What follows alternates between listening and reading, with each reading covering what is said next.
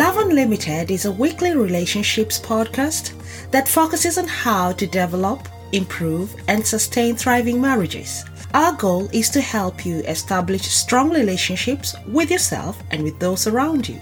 I invite you today to adventure on the beauty of relationships, the joy of discovering your potentials, as well as those of your spouse. Hi, I'm Helen, certified master life coach and certified relationships coach, and I'm all about relationships. Welcome to Love Unlimited. Hello, and welcome to another podcast. And today we are going to talk about sex.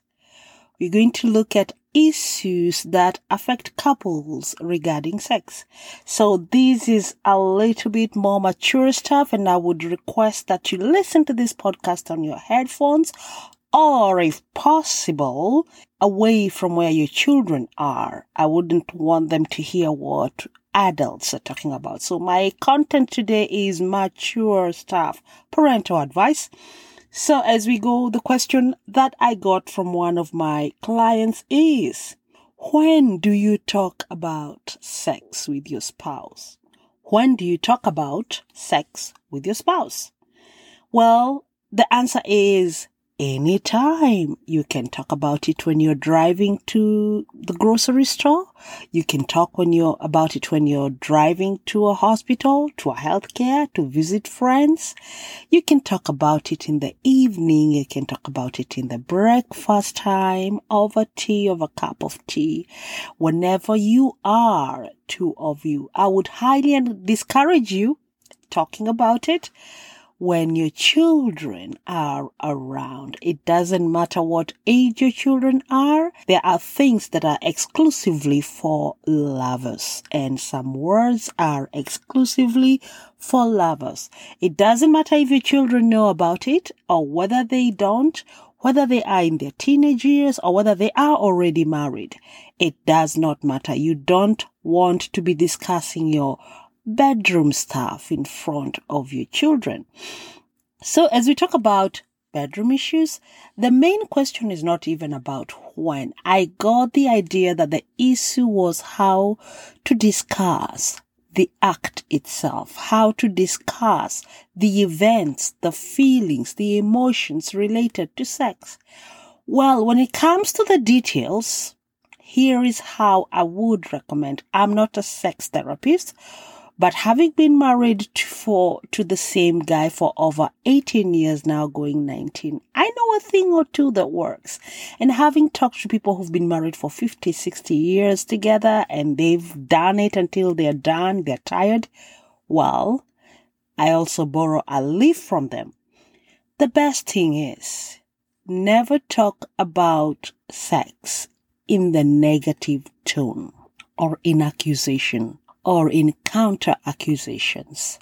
Don't go telling your spouse, oh, no wonder you're so bad in bed, or no wonder you don't last long, or no wonder you're not responsive.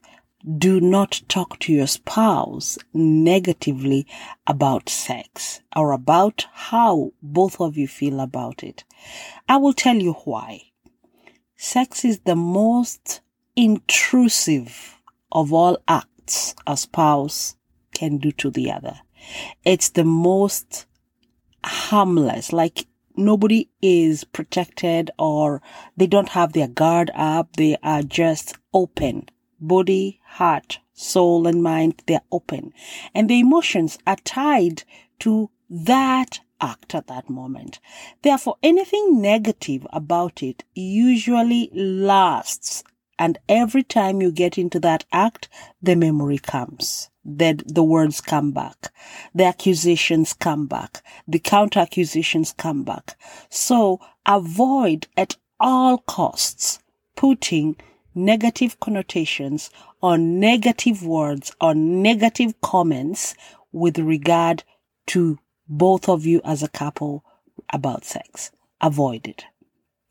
That being said, so how do you discuss challenges that you could be facing about sex because they do happen. They do happen.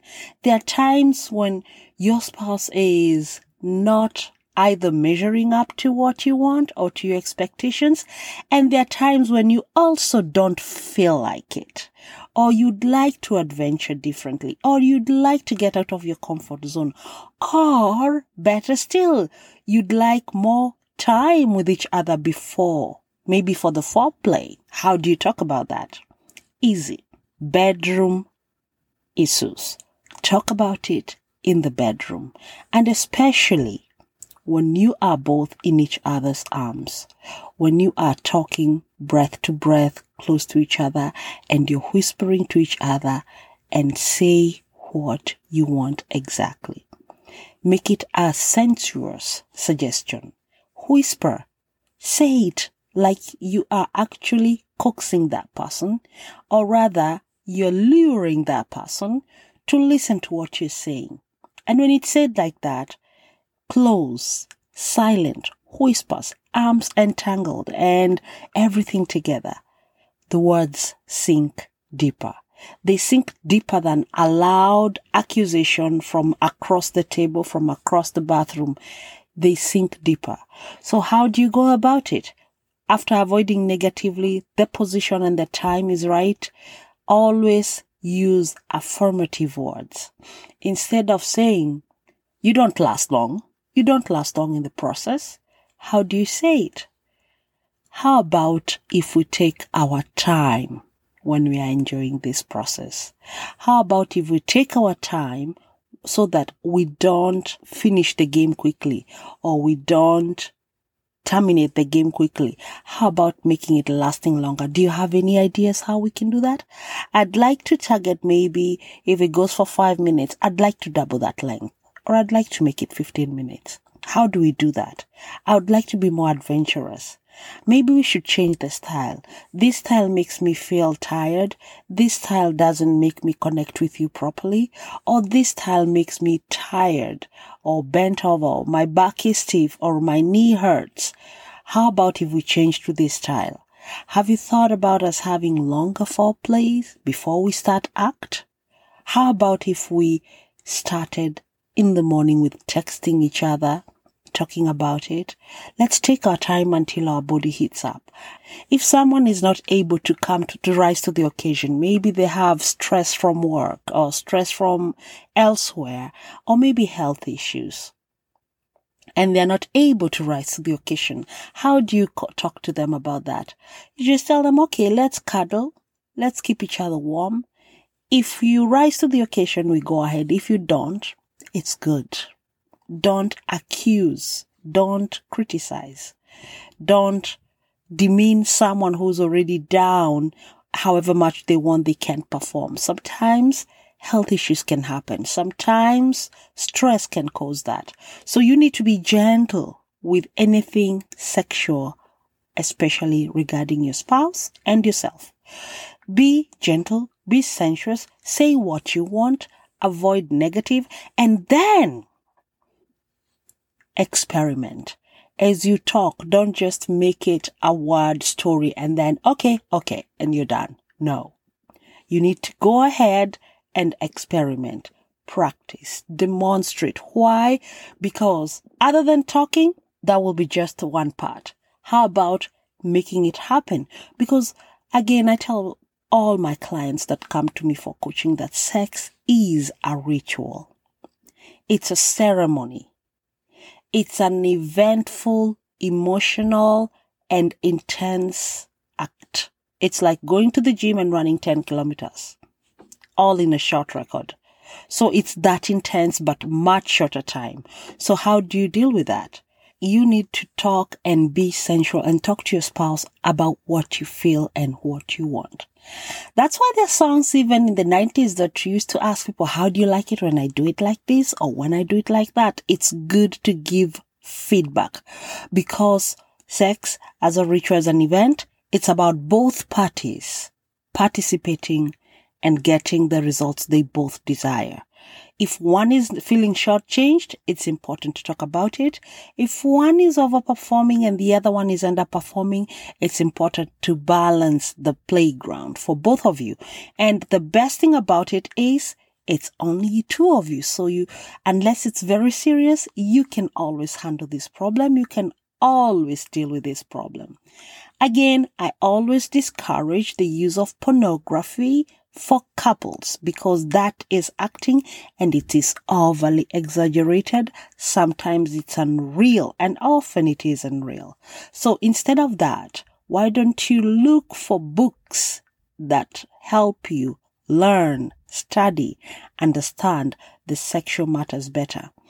There are books that I used to use that used to teach how a pregnant woman would have sex with her, with her spouse, how to change positions and the importance of each and how connectivity is affected by each position.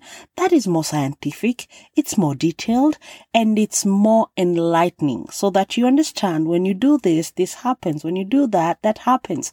And what are the repercussions of doing any other position as opposed to this one? What are injuries caused?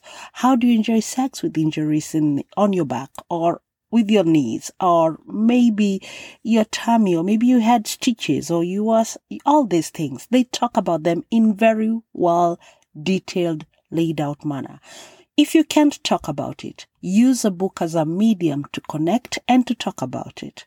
It's good. But if again, and this I'll tell you, if you can't do any of those, it's okay to go to a sex therapist or to a marriage counselor who will tell you in detail how to handle such challenges as you may be facing. Usually that is the last resort, but talking about it together in your bedroom in the right position with the right tone works 90% of the time. And this does not include fidelity issues. If your spouse is unfaithful, you will need to take that talk outside your bed, outside your bedroom, if possible, in a neutral room. Because again, if you bring conflict to your sanctuary, it desecrates, it makes it bad, it spoils the aura, the energy in your bedroom. Go for to a neutral place and talk about it. Don't bring war, battles, discontentments, and anger to your bedroom. That is like your altar, your sanctuary, your special holy place for your own love, create growth, culmination, and even it's a place where your souls become connected. I will stop there for today. So if you have any other question, comment, or anything you'd like to ask me, please don't hesitate to talk to me, write to me on hello at guruhelen.com. You can follow me on Facebook at Love Unlimited with Helen. You can also check my website, check through my website, see what is there for you. We have so many blogs and material that you can learn about marriage and relationships. This broadcast was sponsored by Text to Tango How to Enjoy Lifelong Marriage. It's a book about marriage and how to enjoy the relationship as a couple. You can get it on www.guruhelen.com or on amazon.com. And until next week, this is Helen signing out. Peace and love to you all.